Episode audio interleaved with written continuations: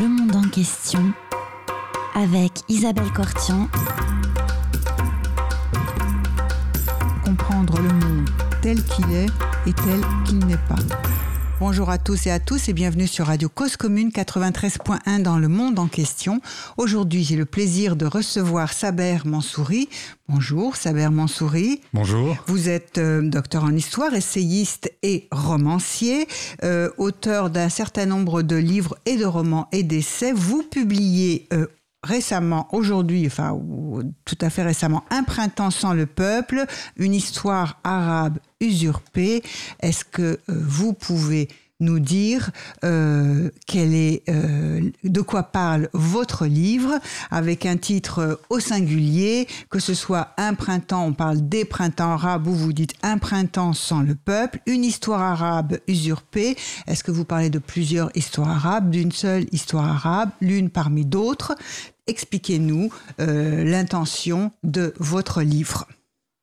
En fait, c'est un printemps sans, euh, le printemps arabe, euh, parce que je considère que cette fête politique euh, arabe, ce miracle politique, n'a pas convié le peuple. En fait, j'ai mis une dizaine d'années pour l'écrire, parce qu'en 2011, j'ai tout de suite vu et j'étais convaincu euh, qu'on ne peut pas écrire dans l'urgence. On ne peut pas écrire sous le poids de l'actualité. Et puis surtout, j'ai très vite compris que euh, cette fête politique allait être de courte durée. Parce que je pense que ce qu'on appelle la révolution du jasmin, la tunisienne, est morte à l'instant même où une coalition internationale a décidé d'éliminer Kadhafi euh, de la scène politique libyenne. Il faut savoir que la Libye, jusqu'à 2011 d'ailleurs, est un véritable poumon pour la Tunisie. C'est le pays frère, euh, c'est la patrie sœur.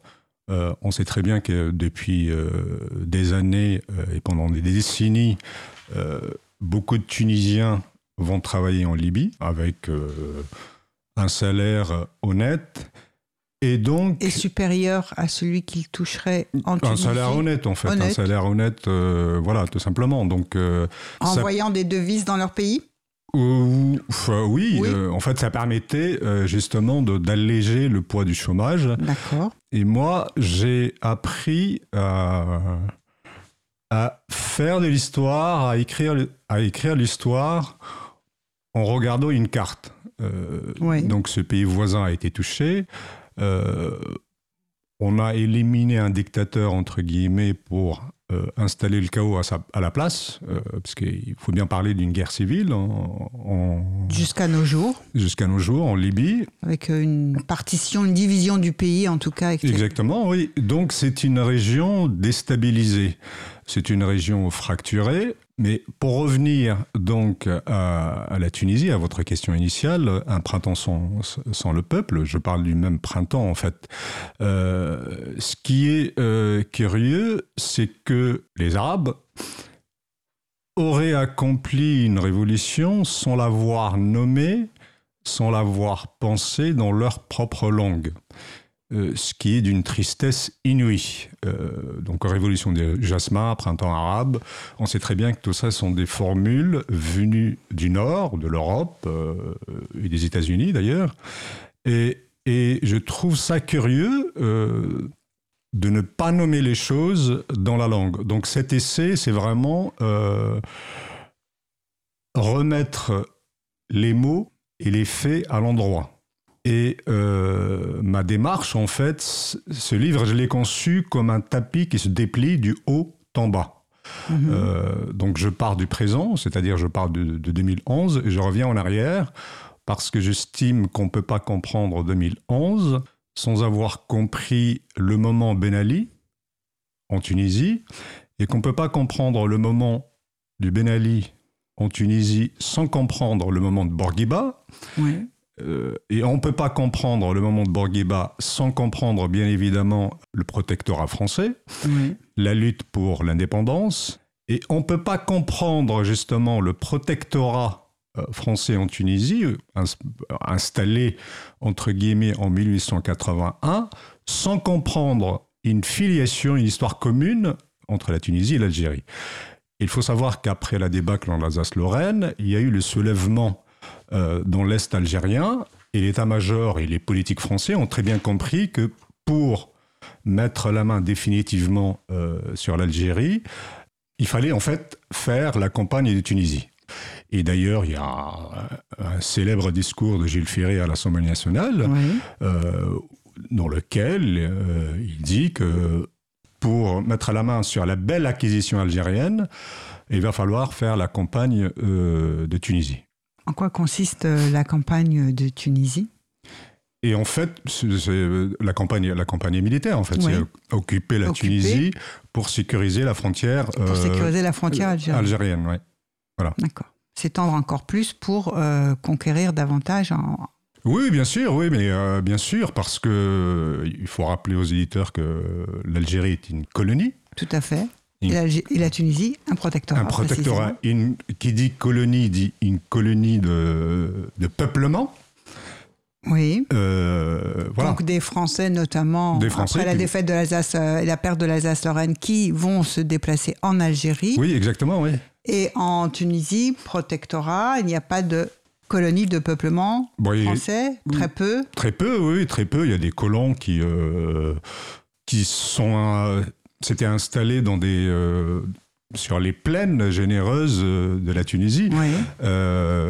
mais le poids démographique était moins fort qu'en mhm. Algérie.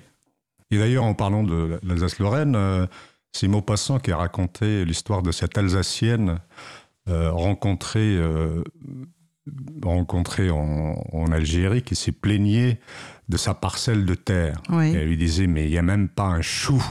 Il n'y a même pas un chou qui pousse. Donc. Oh, sous le soleil oui, de, Tunisie et, de l'Afrique du Nord. Effectivement, elle était en manque de.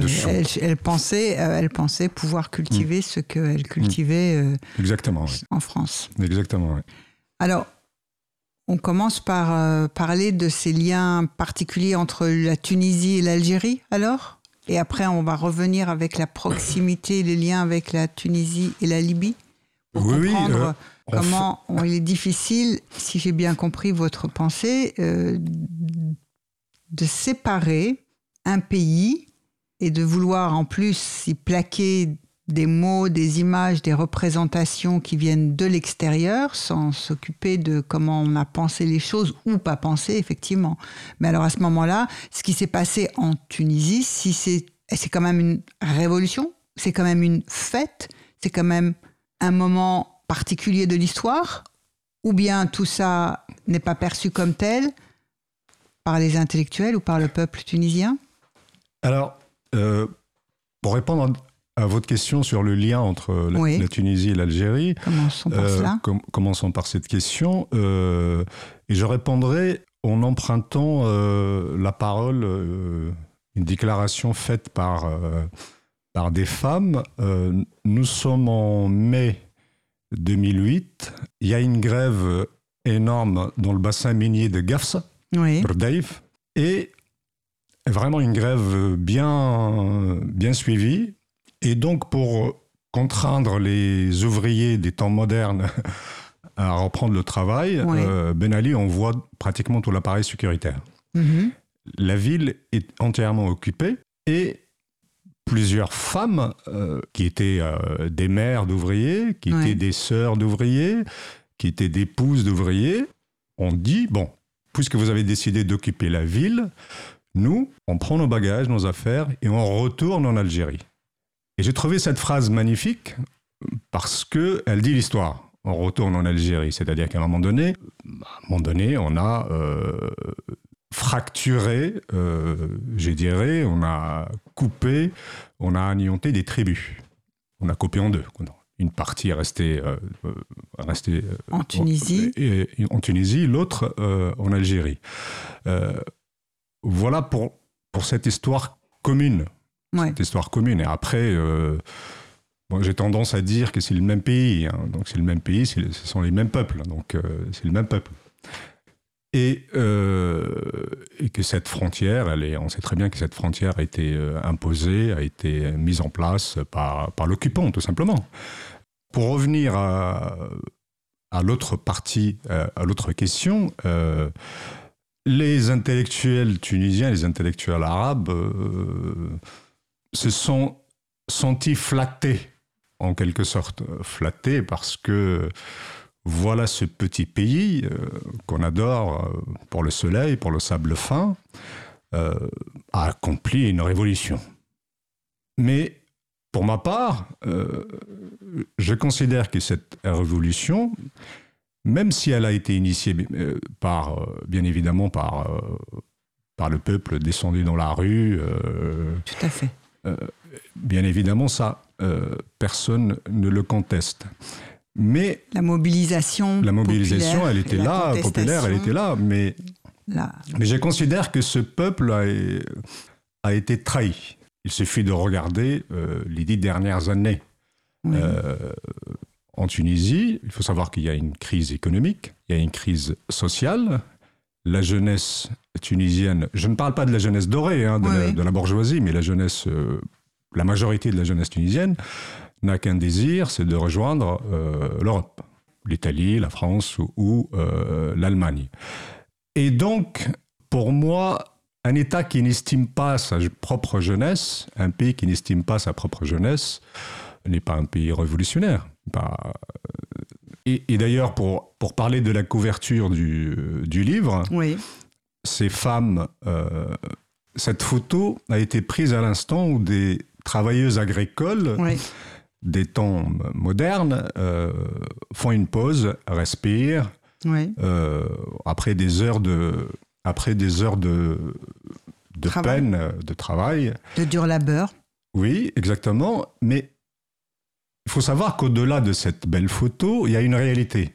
il y a une réalité parce que certaines d'entre elles, ça arrive souvent, meurent dans des accidents de la route, parce qu'elles sont souvent transportées de chez elles jusqu'aux plantations, j'appelle ça les plantations. Dans des camionnettes, elles sont transportées à 20, euh, parfois plus, et il arrive souvent euh, des malheurs, des accidents, euh, où elles perdent la vie. Et l'accident le plus tragique, c'était 14 femmes, je crois, euh, originaires du même village, pas très loin de Sidi, euh, Sidi Bouzid. Donc l'ironie de l'histoire, enfin la tragédie de l'histoire, ont perdu la vie dans un accident. Euh, et, encore une fois, se pose la question de la, de la justice sociale, du salaire juste. pourquoi ces femmes sont mal payées? Pourquoi ces femmes sont maltraitées? Pourquoi ces femmes dignes, en fait, dignes, qui, qui tentent de gouverner la survie et la chienne du monde, la misère, pour reprendre une expression bretonne, pourquoi elles ne sont pas euh, justement payées? Pourquoi elles ne sont pas justement traitées? Et donc, une révolution qui maltraite les siens, que ce soit la jeunesse ou ces femmes agricoles, il n'y en a pas une. Euh, mhm. Voilà la réalité des choses. Après, c'est bien joli, les slogans, les, euh, les mots qui euh, claquent, euh, mais il y a une réalité en fait. Il y a vraiment une réalité, il y a vraiment un constat. Le constat est simple, il est terrible, je le dis, je l'écris dans le livre. La fête politique tunisienne n'a pas convié le peuple. Alors, qui était mobilisé pour cette fête? Qui a fait la fête? Qui a profité? Qui a exclu? Est-ce que l'exclusion, elle est Maintenant, elle est ancienne depuis tout le temps Mais il faut savoir que qu'au début, moi j'étais ravi comme tout le monde. Hein. Euh, il y avait même, euh, j'étais à la fois ravi et excité parce que euh, on avait l'impression que la Tunisie est devenue l'agora à ciel ouvert. Ça discutait politique, ça parlait politique, soit dans le café, au, marché. Donc il y, avait cette effervescence cette effervescence, euh, cette joie aussi, la joie, pour la première fois, la joie de pouvoir parler librement.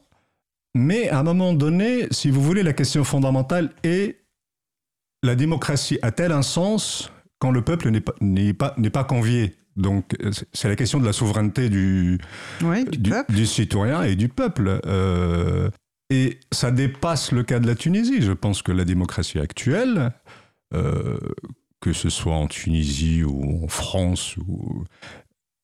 c'est dédémocratise en quelque sorte. On parle au nom du peuple, mais... Oui, pour devenir, en fait, grosso modo, c'est une coquille vide. Euh, c'est une coquille vide parce que, parce que je ne vois pas véritablement euh, où commence ou se termine la souveraineté du citoyen et du peuple. D'accord. C'est un, peu pessimiste, ce que je dis, mais. mais, mais... Non, mais on va, on, va essayer d'entrer, de, de, cheminer dans, dans, votre pensée avec vous, mais je vous propose, si vous le voulez bien, euh, Saber euh, Mansouri, une première pause musicale. Nous allons écouter euh, Billie Holiday, Strange Fruit.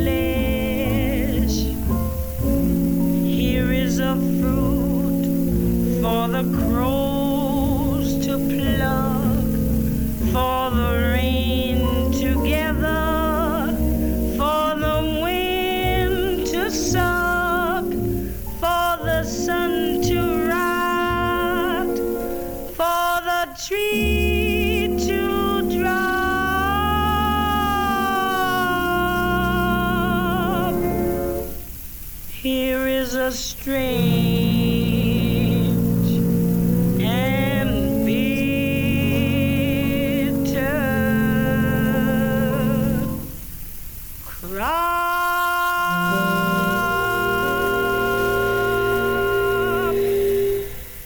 Sur Radio Cause Commune 93.1 dans le monde en question. Nous recevons Saber Mansouri qui nous parle de son livre Un printemps sans le peuple, une histoire arabe usurpée. Nous parlons notamment de la révolution de Jasmin qui a débuté en 2011 dans un pays qui depuis son indépendance n'a connu que deux euh, chefs d'État, euh, le premier, c'est Boumedienne, le second, c'est Ben Ali. La révolution dite de Jasmin et donc euh, célèbre d'abord, le peuple célèbre sa joie euh, lors du départ de Ben Ali. Juste, je rectifie juste, le premier est Bourguiba. Oui, Boumedienne, oui, excusez-moi, Bourguiba, oui. Après, oui, oui. oui, c'est la durée politique, enfin la vie politique d'un monarque. Euh, d'un monarque. Parce qu'il faut savoir que, oui, la Tunisie, depuis 56 jusqu'à euh, jusqu'à 2011, a été gouvernée d'une main, d'une main ferme. Je ne parlerai pas de dictature, parce que la dictature est une euh, notion romaine, est une magistrature romaine, mais euh, il faut savoir que pendant ces années, je crois que l'institution la plus puissante, c'est l'institution sécuritaire, en particulier sous Ben Ali. Mm-hmm le pays était vraiment tenu par l'institution sécuritaire, qu'il soit la police, euh, la garde nationale. Euh. Et donc le constat qu'on fait, euh, c'est d'ailleurs un constat qui dépasse le cas de la Tunisie. C'est on a affaire à des présidents presque rois dont la durée, bah, la durée de règne est une durée monarchique. Donc, Tout à fait. Après, je ne vais pas entrer dans le débat. Euh, est-ce que démocratie et monde arabe sont compatibles ou pas euh, c'est, je, crois que c'est un, c'est un, autre sujet. Donc oui. Alors, notre sujet euh, précisément, c'est d'essayer, euh, et, le vôtre en particulier, et votre démarche. Il y a à la fois l'erreur d'appréciation de la société et du pays ou de la région par l'Occident, si j'ai bien compris, qui plaque des mots, on plaque des mots, on répète des mots, mais on ne sait pas ce qui s'est passé. Il y a aussi un constat que depuis l'indépendance, ce que ça a donné l'évolution du pays, ça a été un renforcement des institutions sécuritaires de l'État davantage qu'une consolidation de l'indépendance et de la souveraineté du peuple. Alors cette critique, elle est, enfin, pourquoi il y a eu cette évolution qui n'est d'ailleurs pas propre à la Tunisie? Effectivement, on peut euh, considérer que beaucoup de pays, depuis l'indépendance au lendemain de la Seconde Guerre mondiale, dans les années 60, euh, décolonisation, indépendance, euh, arrachée par la lutte, concédée. En tout cas, il y a cette évolution euh, qui fait que, euh, oui, l'État ne se consolide pas, pas de stabilisation, pas vraiment de décollage économique ou qui soit vraiment de stabilisation économique, pas d'épanouissement démocratique, confiscation du pouvoir du peuple ou de sa souveraineté et évolution vers un système beaucoup plus sécuritaire, où on renforce l'appareil de sécurité, euh, les, polices, euh, chacun contrôlant l'autre, mais finalement tout ça au détriment effectivement des valeurs de démocratie, de liberté du peuple. Alors, je commencerai par les mots parce que MOTS, euh, en tant qu'écrivain, j'accorde véritablement de l'importance aux mots qu'on utilise parce que les mots sont si vous voulez, c'est comme des flèches. Euh, des flèches euh, atteignant la cible. parce que nommant les choses, c'est important. Raison par laquelle, d'ailleurs, je, je, le répète souvent dans le livre, les concepts et les formules conçus par la grâce des suffixes sont des mots indignes et ingrats de la langue française. Enfin bref, comme comme euh, l'islamisme. Euh, populisme. Populisme, salafisme, islamisme politique, c'est. Euh, c'est déjà des mots, le isme est déjà une, quelque chose de péjoratif? Le suffixe flingue le mot qu'il porte, c'est simple. islamisme, le isme flingue l'islam. Socialisme Ça, c'est autre chose. et, et c'est important parce que si vous voulez, même le, ce qu'on appelle l'islamisme politique, même l'islam politique, même le panarabisme, même le panislamisme, il faut savoir que ces concepts-là n'existent pas dans la langue arabe. Euh, le panarabisme et le panislamisme sont dans, les deux notions euh, conçues euh, dans les chancelleries européennes. panislamisme, c'est c'est du côté de l'Allemagne, euh, orientaliste allemand. Euh, panarabisme, c'est du côté de l'Angleterre euh, et, de, et de la France. Et donc, en replaçant les mots à l'endroit, j'ai tenu à ce que ce tapis soit parfait. Je reviens toujours à, à la notion de, du tapis de, qui s'est déplié, puisque c'est... pour moi, l'écriture est un travail de tissage. on tisse telle une femme tissant son tapis. Donc, euh, les mots sont importants. Et euh, Mais quels sont, quels sont les mots alors qu'emploient euh, les gens en Tunisie, par exemple, intellectuels ou pas intellectuels, pour qualifier leur histoire?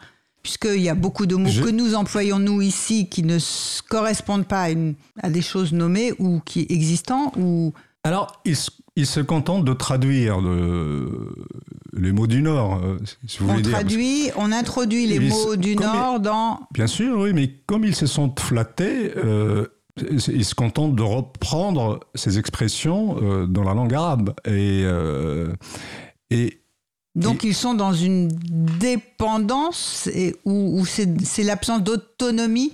Ils sont dans l'imitation. dans l'imitation. Bah, ils imitent euh, le maître. Ils imitent l'univers où nous naît la pensée, bien évidemment. Et raison pour laquelle euh, euh, un des moments importants du livre, c'est euh, est-ce que ce monde arabe, entre guillemets, a inventé quelque chose, une pensée, un art de gouverner depuis le 19e Non. Et depuis le choc colonial? Non. Depuis le triomphe de l'Empire Non. Alors il n'a pas inventé pourquoi Il imite simplement, il est dans l'imitation, la mimésis Il est, oui, oui, il imite, il imite, et parce que il n'arrive pas justement à entrer dans ce processus que Cornelis Castoriadis, le, Ouais. le philosophe grec, appelle euh, l'auto-institution et l'auto-transformation. C'est-à-dire trouver une manière, un art, euh, une stratégie pour se gouverner de l'intérieur. Ouais. Et je crois que le vrai problème, c'est la question de la dette. Et c'est assez intéressant de savoir que la situation tunisienne actuelle, Ouais. euh, c'est-à-dire cette attente, euh, ces négociations avec le Fonds monétaire international pour avoir un prêt, des institutions financières internationales qui s'inquiètent de l'état des finances et de l'économie de la Tunisie, nous rappellent exactement une situation du 19e siècle avant le protectorat français. Une commission internationale se penchant sur la dette tunisienne. Donc, on revient au stade de départ. Et en fait, la vraie question, et le vrai, enfin, le, la vérité, au fond, c'est qu'un pays endetté n'est pas un pays souverain. Un pays endetté perd sa souveraineté. Un Mhm. pays endetté perd son autonomie à gouverner les siens de l'intérieur. Mhm. Voilà, la vérité, en fait. Mais euh, donc, euh, qu'est-ce que vous constatez au-delà de, de ça, de la perte de, de souveraineté Est-ce qu'on peut s'interroger sur euh, quel est le rôle des uns et des autres dans euh, la participation à ce résultat? Je veux, ou si vous voulez parler de responsabilité, ou si vous parlez d'absence, vous constatez euh, eu- eu- la difficulté de s'auto-institutionnaliser. Bah oui, mais c'est tellement. Si on est ici à la dette depuis le départ, on n'a jamais dépassé la dette et que c'est une condition pour s'auto-institutionnaliser, se constituer en tant que peuple souverain, Bah, non, oui. on n'en est pas sorti. Ou bien alors, on aurait pu en sortir et on n'a effectivement pas su inventer un art propre de se gouverner. Mais c'est tellement beau de pouvoir se gouverner. C'est tellement beau de pouvoir euh, euh, entamer ce processus d'auto-institution, d'auto-transformation. Euh, la dernière fois, euh, en présentant un livre, mon livre dans une librairie, il y a, quelqu'un qui m'a posé une question. La situation est grave, peut-être parce que la Tunisie est pauvre. Je lui ai dit non, la Tunisie n'est pas un pays pauvre. La Tunisie n'est pas un pays pauvre. euh, c'est un pays appauvri par les siens. Mhm. Et c'est ça qui est triste et, et tragique. Euh, appauvri par, les siens. Il se pose ici euh, une question fondamentale, c'est le c'est l'usage du, bien public, de la richesse publique, la question de la justice sociale, la question de la distribution des richesses, etc. etc.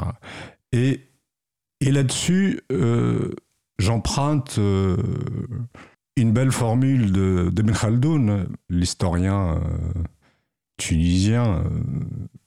De la fin du Moyen Âge et du début de l'époque moderne, euh, un intellectuel au savoir encyclopédique euh, qui dit tout simplement une vérité euh, presque éternelle, l'injustice ravage la cité. Et donc aujourd'hui, si vous voulez, il y a plusieurs obstacles, il y a plusieurs, il y a plusieurs mots Qui empêchent justement ce processus d'auto-institution, qui empêche le. euh, euh, c'est l'économie informelle, c'est la contrebande, euh, c'est les barons de cette économie. euh, c'est le monopole aussi, ce sont des Ouais. choses qui ravagent aussi le pays. Tout à fait. Mais c'est Il- parce qu'on en est arrivé là parce qu'on a laissé faire, parce qu'on ne sait pas comment empêcher ça, parce qu'on n'a pas développé une pensée politique euh, citoyenne qui permette euh, d'empêcher ça ou de contester. Je, je pense que oui, on a, on a laissé faire. euh, on a laissé faire et puis euh, surtout qu'il y a... On a laissé faire, donc on- c'est- une façon aussi de un pays appauvri par les siens, c'est laisser faire. Ça veut Oui, dire aussi de Oui, oui, contribuer mais- à l'appauvrissement. Oui, mais justement, il y a, il y a aussi ce, cet esprit libéral sauvage. Vous voyez ce que je veux dire? C'est euh, commerce euh, et prière à volonté. Euh, Mhm. Euh, commerce et prière à volonté, profit et prière à volonté, euh, c'est ça aussi le libéralisme sauvage. Euh, euh, sauf que moi, je considère que la piété et les commerces ne vont pas forcément main dans la main. Voilà la triste réalité, c'est le libéralisme sauvage. Et euh, ce libéralisme sauvage échappe aujourd'hui au pouvoir de l'État. C'est la faiblesse de l'État, C'est la faiblesse de l'État, oui. la faiblesse de l'État et la- le constat, euh, effectivement, de euh, la difficulté à construire un État et un État de droit. Oui, un État. Donc euh, l'État est réduit euh, effectivement au rôle le, plus petit possible. Je pense, oui, oui, je pense. euh, Enfin, on pose des questions sur le président actuel. Moi, je réponds simplement. Le président actuel parle. Parle. Il parle, il fait des discours en attendant qu'il puisse gouverner. Parce qu'il y a tellement de contre-pouvoirs. euh, donc, il se contente de... C'est de, De- la gesticulation, c'est du théâtre. il parle, en parler, fait. mais il euh, parle il n'a aucun pouvoir. Il parle tel un, un Cléon à Athènes euh, à l'époque classique. Il parle, euh, il parle, il veut gouverner avec le peuple. Bon, il dit que le peuple veut. Mais le peuple veut quoi? Le peuple veut quoi? Veut un salaire, un salaire juste, veut une école, une éducation nationale qui forme la jeunesse, qui forme les enfants, Oui, euh, un hôpital digne. tout à fait. Euh, ne Des confondons routes. Des un- routes. oui, un hôpital digne. Ne confondons pas euh, le serment d'Hippocrate et le négoce, Mhm. des routes. Voilà Tout à fait. ce que le peuple veut. Mais, Et ce dont l'État, normalement, devrait être en charge, effectivement, pour offrir euh, euh, le même traitement à tous les citoyens. oui, bien- L'éducation, la évidemment, dignité. oui. le- Bien évidemment, oui. Depuis, euh, depuis 2011, le, le nombre d'associations, d'associations, d'argent donné aussi euh, pour la construction de routes, d'hôpitaux. euh, mais en temps normal, euh, ce sont des secteurs qui euh, relèvent de la souveraineté de l'État, Et qui maintenant dépendent de fonds privés. de fonds privés, oui. Parce que l'État n'a pas les ressources pour euh, Bah, mettre. les- Et puis l'État, apparemment, apparemment, les caisses de l'État sont vides. apparemment, les caisses de l'État sont vides. Mais alors, euh, quelle est la responsabilité euh, bah, des intellectuels? Vous avez cité le, le- le penseur, l'historien, le philosophe Ibn Khaldoun, mais Bah, quelle est la, la, la, la- responsabilité des intellectuels euh, euh, Quelle est la responsabilité du peuple qui se mobilise de temps en temps, se révolte, mais en fait, on finit par confisquer sa révolution? Bah, la responsabilité de l'intellectuel, c'est déjà de nommer les choses. Parce que je considère, pour ma part, que moi je suis un écrivain, je ne suis ni euh, politique, ni conseiller du prince, euh, ni idéologue. Donc, euh, Moi, j'essaye juste de nommer les choses. Et le peuple, le peuple, le peuple est, est éternel. Donc, les régimes politiques changent, les philosophes se succèdent, se copient, s'inspirent, mais le peuple reste le même. Et ce n'est pas évident de, de penser avec le peuple. Euh, moi, ce peuple, euh, le peuple tunisien, pour revenir au peuple tunisien, Oui. ce peuple m'a donné à vivre. Euh, ces travailleuses agricoles m'ont donné à vivre. Aujourd'hui, elles, elles me donnent à penser. Oui. J'essaye de penser avec elles. J'essaye de ne pas les trahir. Et donc, euh, pour moi, ce livre est une sorte de réparation, euh, réparation de ce peuple qui a été trahi, euh, tout simplement. Voilà ce que je peux. Un, un intellectuel n'a pas de n'a pas un pouvoir autre que nommer les choses. Euh, je n'ai pas un pouvoir politique. euh, je n'ai pas un pouvoir économique. J'essaye de dire la vérité. J'essaye de dire la vérité en, en nommant les choses précisément. Tel un, tel un phare dans, dans les eaux troubles, euh, je sais pas. Je vous propose une euh, seconde pause musicale, si vous le voulez bien, euh, Saber. Euh, nous allons écouter Alain Bachung, hier à Sousse.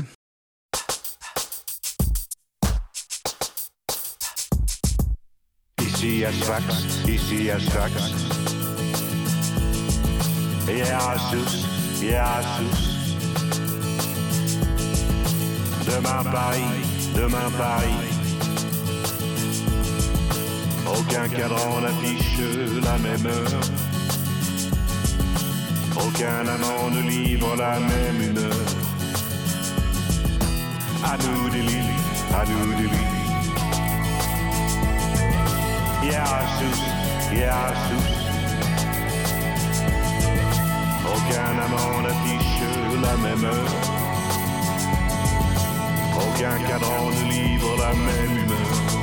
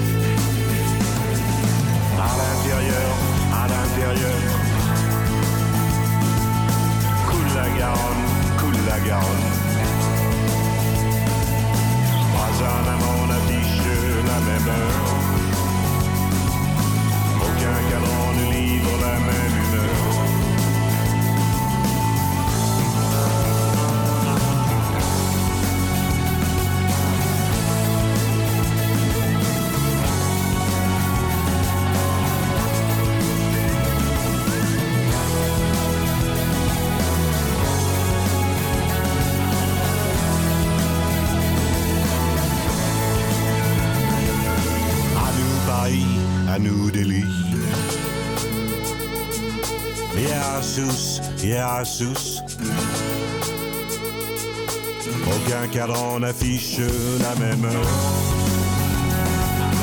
Aucun cadran n'affiche la même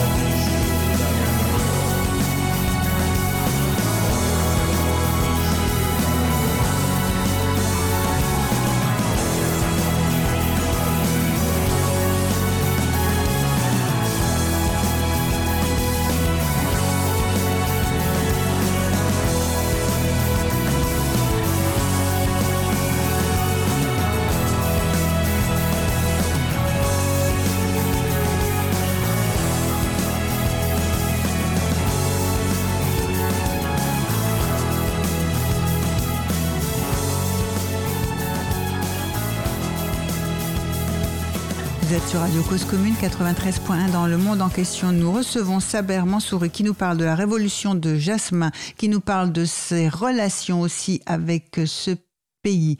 Vous avez parlé d'une dizaine d'années nécessaires pour écrire ce livre, Un printemps sans le peuple. Quelles sont vos difficultés particulière, votre relation particulière à parler euh, et à contribuer euh, en tant qu'intellectuel justement à nous éclairer, à, à, penser ou à mettre des justes mots sur euh, un pays. Encore une fois, je pense qu'on Personnellement, hein, je parle de moi, je pense qu'on ne peut pas écrire dans l'urgence. Et avec un peu de recul, je considère que tous les livres qui ont été écrits sur le printemps arabe, la révolution du jasmin, sont arrangés dans des cartons. Euh, euh, sont des livres qui n'éclairent pas. Ce ne sont pas des phares, ce ne sont pas des lumières. Euh, d'ailleurs, justement, le... on parle plus de la Tunisie aujourd'hui. Tous ces intellectuels, tous ces politistes, tous ces journalistes qui ont fait l'éloge de la révolution du jasmin, on les entend plus aujourd'hui. On les entend plus aujourd'hui. Et moi, ce qui m'intéresse, et ça c'est sans doute ma formation d'historien, c'est euh, ce n'est pas l'actualité qui m'intéresse. Oui. Euh, c'est vraiment l'événement. Mm-hmm. Euh, l'actualité est une déesse sans vertu. l'événement m'intéresse. Mm-hmm. raison pour laquelle je dis, je l'écris, qu'on ne peut pas comprendre en fait l'avènement de l'actuel président sans comprendre euh, la décennie qui, qui précède. Tout à fait. On ne peut pas comprendre la décennie qui euh, précède sans comprendre euh, Ben Ali, etc., etc. Et donc, ce présent-là m'intéresse parce que il me renvoie au passé. Je fais un peu de l'histoire comme, comme Thucydide, l'historien grec un peu. Ouais. Et euh, pour revenir à mon travail, euh, mon travail d'écriture, j'écris dans, dans, la patience. Euh, j'écris dans, la, dans le temps long. parce que je, je, suis comme un artisan en fait. D'ailleurs, j'écris à la main et après je, je saisis sur ordinateur. Donc j'évite, j'essaye de ne pas me laisser séduire par les sirènes le bruit du monde et l'actualité. Et les beaux mots aussi. Ah, vous vous méfiez des mots. Je me méfie des mots, oui. Je me méfie des mots parce que je me méfie des mots qui déforment, euh, les mots qui anéantissent, les mots qui cachent, euh, les mots qui voilent, les mots qui déforment, euh, les mots qui ciblent, qui visent à côté, les mots qui ne sont pas profonds les mots creux. Les coquilles euh, vides, précisément. Euh, alors, est-ce que dans, pour essayer, euh, donc il y a un gros travail d'allègement, il faut se débarrasser de plein de choses, de, de toute tout ce qui cache, tout ce qui masque, tout ce qui contribue à empêcher de voir véritablement comment sont les choses ou la réalité, que le réel qu'on essaye de décrire. Donc il, y a, il faut se débarrasser de euh, toute représentation, préjugés, parce que ce sont aussi des mots. Hein, et on pense euh, dans les mots. Euh, et, et, et, en même temps, euh, vous, vous pour faire cette, euh, ce travail-là, vous avez à la fois une façon d'approcher le réel par la fiction, par l'écriture de fiction, et par le roman, et, et par l'essai. Ah Est-ce que... Ah, ça, euh, vous posez là une question euh, à la fois fondamentale et précieuse, mais en dialoguant là, j'ai les mots de Georges Perros. Ouais. Euh, poète et collectionneur de papier coupé-collé français, euh, cours d'éducation moderne. Dieu est mort, la vie est absurde, faites une révolution. C'est bien. Maintenant, allez jouer au billet. Je trouve ça beau. Je trouve ça beau. Pourquoi? Parce que euh, pourquoi faire une révolution? La révolution n'est pas un spectacle. La révolution, ce n'est pas un, cirque. Et, et donc, pour revenir à mes mots, à moi, mon travail d'écriture, euh, j'alterne euh, un roman et un essai parce que c'est une gymnastique de l'esprit et de la plume assez intéressante. Ouais. Euh, un essai, c'est vraiment le sujet. Bien évidemment, porté par une écriture Tout à fait. euh, et une pensée. et une pensée. Et euh, même dans les essais, j'accorde de l'importance aux mots aussi. Mais un essai, on a, on a un sujet, on a, on a une voie, on a un chemin qui est clair. Le roman, c'est autre chose. Peu importe le sujet, peu importe l'intrigue, ce qui prime véritablement, c'est l'art de tisser, euh, l'art de mener sa phrase. Peu importe les, les airs de repos Hmm. pour faire reposer le lecteur. C'est vraiment la manière de tisser euh, le tapis romanesque, en fait. C'est le, c'est la cadence, c'est le rythme, c'est la phrase. Voilà. Après, euh, ça, c'est le rythme qui porte et qui fait Qui- que ça fait un tout. ça fait un tout. Voilà. Mais euh, aujourd'hui, c'est, si vous voulez, aujourd'hui, c'est euh, rare. Le, on tisse de moins en moins. Euh, aujourd'hui, il y a une économie du récit dans le roman qui devient euh, presque totalitaire. Si, s'il n'y a pas un meurtre dès la première page du roman, ou un- une trahison amoureuse, ou un inceste, ou euh, euh, l'éditeur vous dira euh, Ça manque de. c'est compliqué, c'est trop littéraire, etc. etc. Mais bon, chacun fait comme il veut. Mais moi, j'accorde de- vraiment de l'importance à, à ce travail artisanal, parce que Ouais. pour moi, l'écriture, est tu- c'est de l'artisanat. Mhm. Euh, Il n'y a pas autre chose. Euh, c'est l'artisanat. euh, Enfin, tous les jours, on recommence. On recommence, on recommence, on recommence, on recommence. Euh, Et on fait avec ce qu'on a? et on fait avec ce qu'on a, oui, on fait avec ce, ce qu'on a, parce que j'ai tendance à dire que on n'écrit pas comme quelqu'un, on n'écrit pas contre quelqu'un, Euh, on écrit avec. C'est ça que je trouve. euh, On écrit avec ou on s'écrit soi-même? Non, on écrit avec parce On que écrit- oui, on écrit avec parce qu'on parce qu'on est aussi la somme de nos lectures aussi. Tout à fait. Euh, C'est une façon aussi Oui, de, sûr. de, de, de, Oui. de s'écrire, de, oui, son sûr. parcours, oui. enfin. Oui, oui, on est, on est une somme. Oui, oui, on est le, le fruit d'accumulation de, lectures. euh, euh, on est aussi le D'e- De lecture et, et d'expérience. d'expérience, euh, du réel aussi, parce que fondamentalement, euh, le, le réel, la réalité finit toujours par triompher. Et, et raison pour laquelle j'aime bien le- l'idée d'écrire à, à hauteur du- d'humanité, pour ne pas la trahir.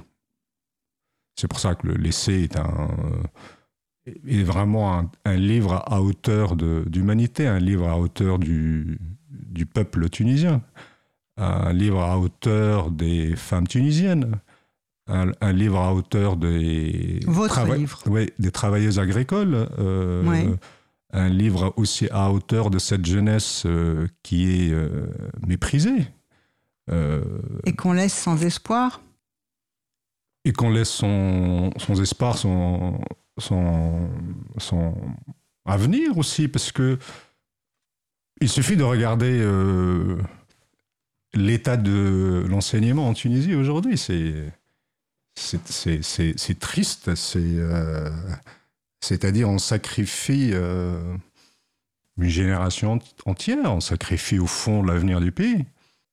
Mais moi, cette, euh, cette, cette je dois tout à cette école, moi. Je, personnellement, à cette école publique. Euh, mais c'était il y a longtemps. Ouais.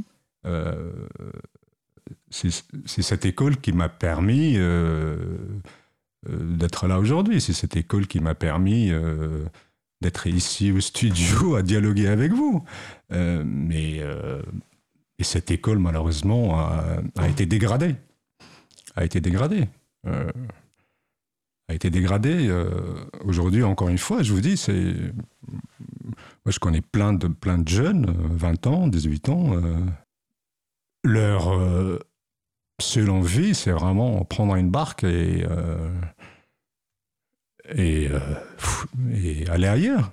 Et aller ailleurs. Euh, donc, vous vous dites à un moment donné, une jeunesse estimée, bien traitée, n'a pas forcément envie de, Partir. de quitter le pays, de partir. Si je suis bien à l'école, euh, dans ma famille, euh, en société, euh, il n'y a pas de raison à ce que, à ce que je quitte les miens. Voilà, voilà la réalité.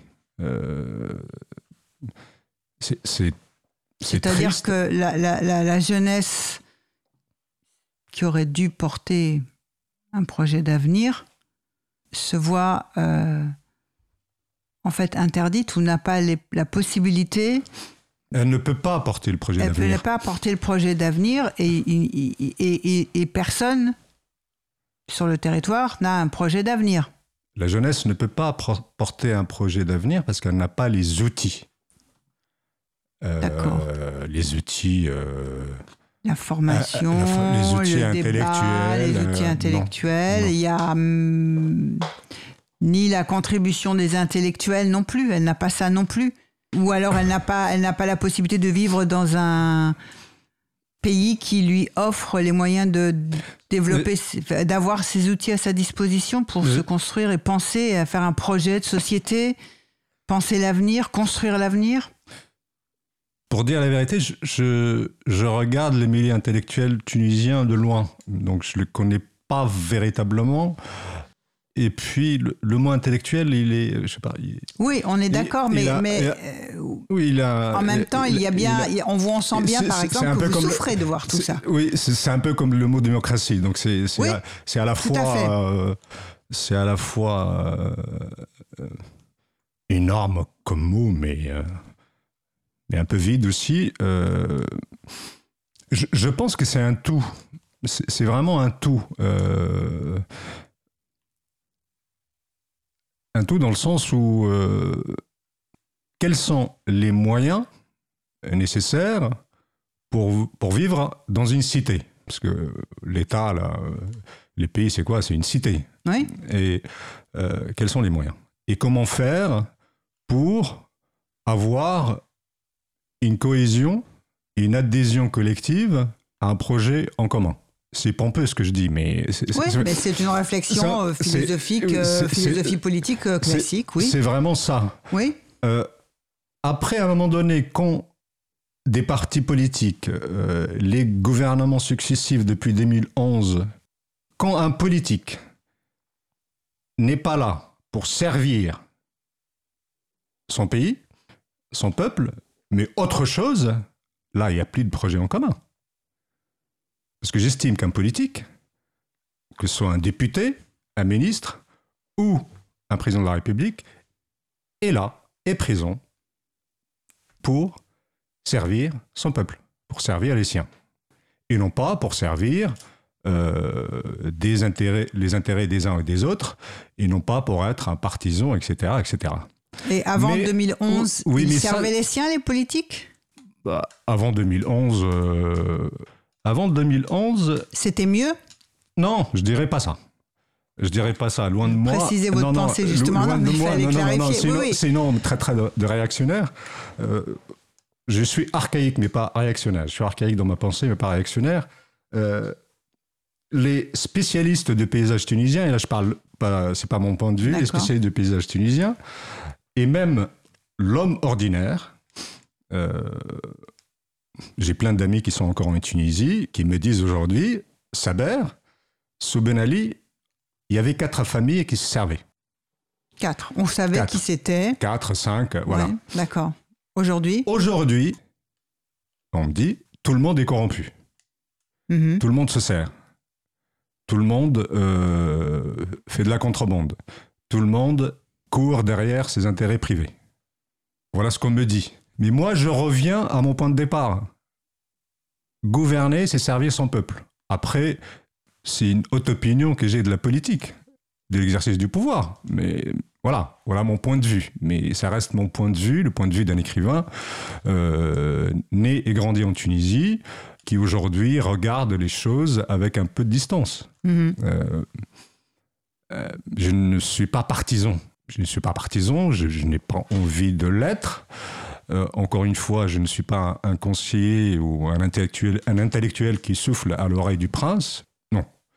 Euh, je, je regarde les choses euh, avec patience et j'essaye de mettre ici et là quelques mini-phares, des petites lumières. Après, est-ce que ces lumières sont efficaces?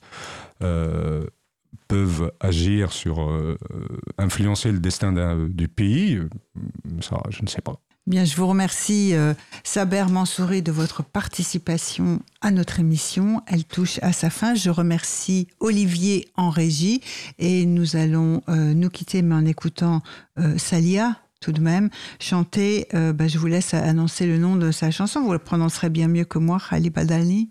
Khali Baddelni, ouais. Merci à vous Je vous en prie, à très bientôt pour une prochaine émission.